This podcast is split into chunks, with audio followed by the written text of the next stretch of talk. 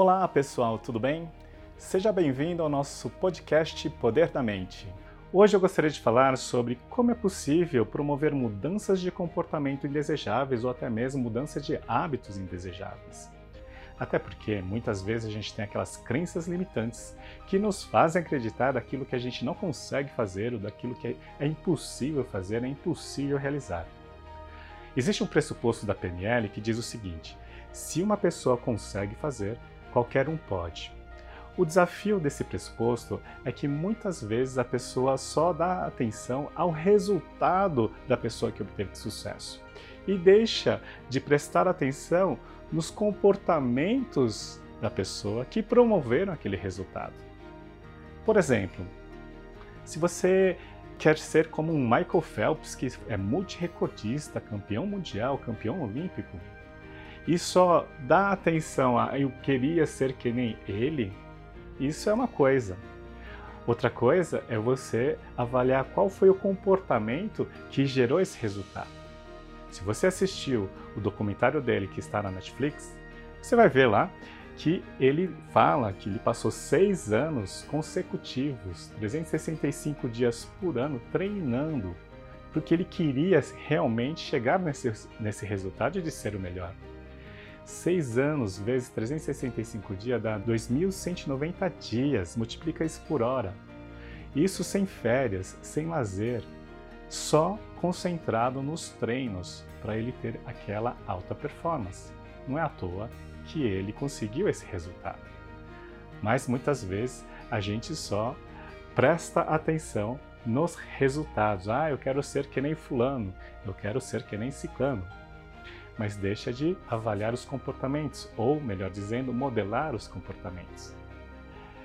As pessoas às vezes preferem ter uma pílula milagrosa para alcançar o resultado. Como seria ter uma pílula milagrosa do emagrecimento, uma pílula milagrosa do autoconhecimento, uma pílula milagrosa da coragem? E isso é o que dificulta e até mesmo justifica a própria crença limitante, porque por não conseguir, por achar que isso é impossível, vai só reforçar a crença num loop vicioso. E como funciona a nossa mente para te provar que é possível reprogramar e promover um novo comportamento, uma nova competência? Nosso cérebro tem mais de 80 bilhões de neurônios. E todos esses pensamentos que passam no nosso cérebro, na nossa mente, todas essas atitudes, comportamentos que nós temos, são formadas pelo estímulo dos, pela sinapse, ou seja, pela conexão dos neurônios. E a conexão de vários neurônios vão gerar neurotransmissões. Ou seja, esse caminho neural é que vai promover certos pensamentos, comportamentos, atitudes. Quando você tem um hábito, ou, por exemplo, você está acostumado a procrastinar, acostumado a ter preguiça, esse caminho neural, ele é reforçado, porque por ser um hábito, isso significa que ele usou esse caminho várias vezes, ele foi estimulado várias vezes. Então é um caminho como se fosse um atalho. Toda vez que ocorrer uma lembrança ou mesmo uma pressuposição de uma situação, ele vai estimular essa teia neural e automaticamente vai promover um comportamento, uma atitude quase que robótica. E como seria se eu pudesse então estimular um novo caminho neural? Como seria se eu pudesse estabelecer uma nova escolha para que eu pudesse ter outros comportamentos um, diferentes da, por exemplo, da procrastinação? Como seria ter lá desenvolver um caminho neural que vai ativar a proatividade? Para estabelecer isso, eu preciso de um estímulo, de um estado, um pico emocional. Por isso que eu falo alinhar propósito a valores. E isso vai promover um pico emocional. Ao promover um pico emocional, eu vou dar oportunidade de criar uma nova teia neural. Se eu repetir esse movimento ou esse pensamento várias vezes, isso, esse caminho neural vai fortalecer. Então eu vou ter uma nova opção de escolha fortalecida. E se eu usar isso mais vezes, isso vai gerar um novo hábito e eu vou provavelmente esquecer dessa outra teia neural. Ou vai ter menor estímulo. Então é dessa maneira que a gente utiliza inclusive provado pela neurociência, disso que a gente chama de neuroplasticidade. É reforçar ou estimular, desenvolver novas, novas teias neurais através de práticas, de exercícios que vão reforçar novas opções de escolhas ou novos caminhos neurais congruentes ao resultado que você quer atingir.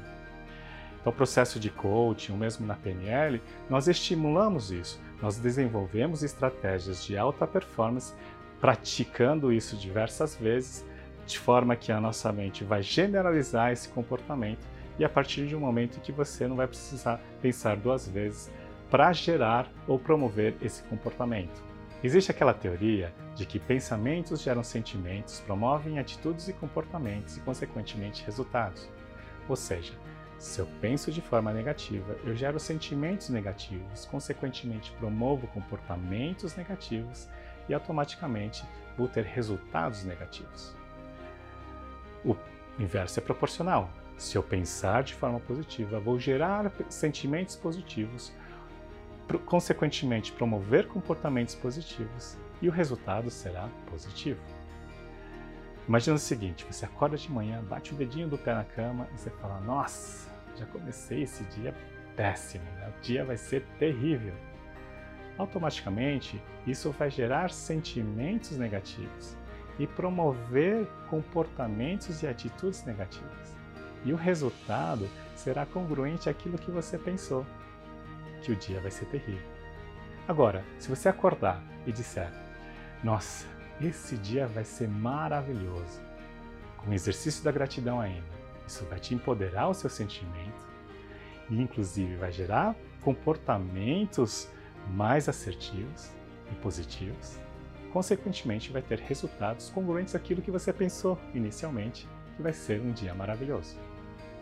Então, é dessa maneira que funciona a nossa mente. Se eu puder ter uma nova oportunidade de desenvolver novos pensamentos que vão gerar comportamentos congruentes ao resultado que eu quero alcançar, essa é o segredo para a mudança de comportamento que inclusive a gente promove, seja num processo de coaching ou mesmo com as técnicas de PNL.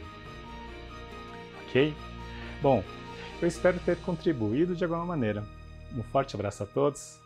Gratidão.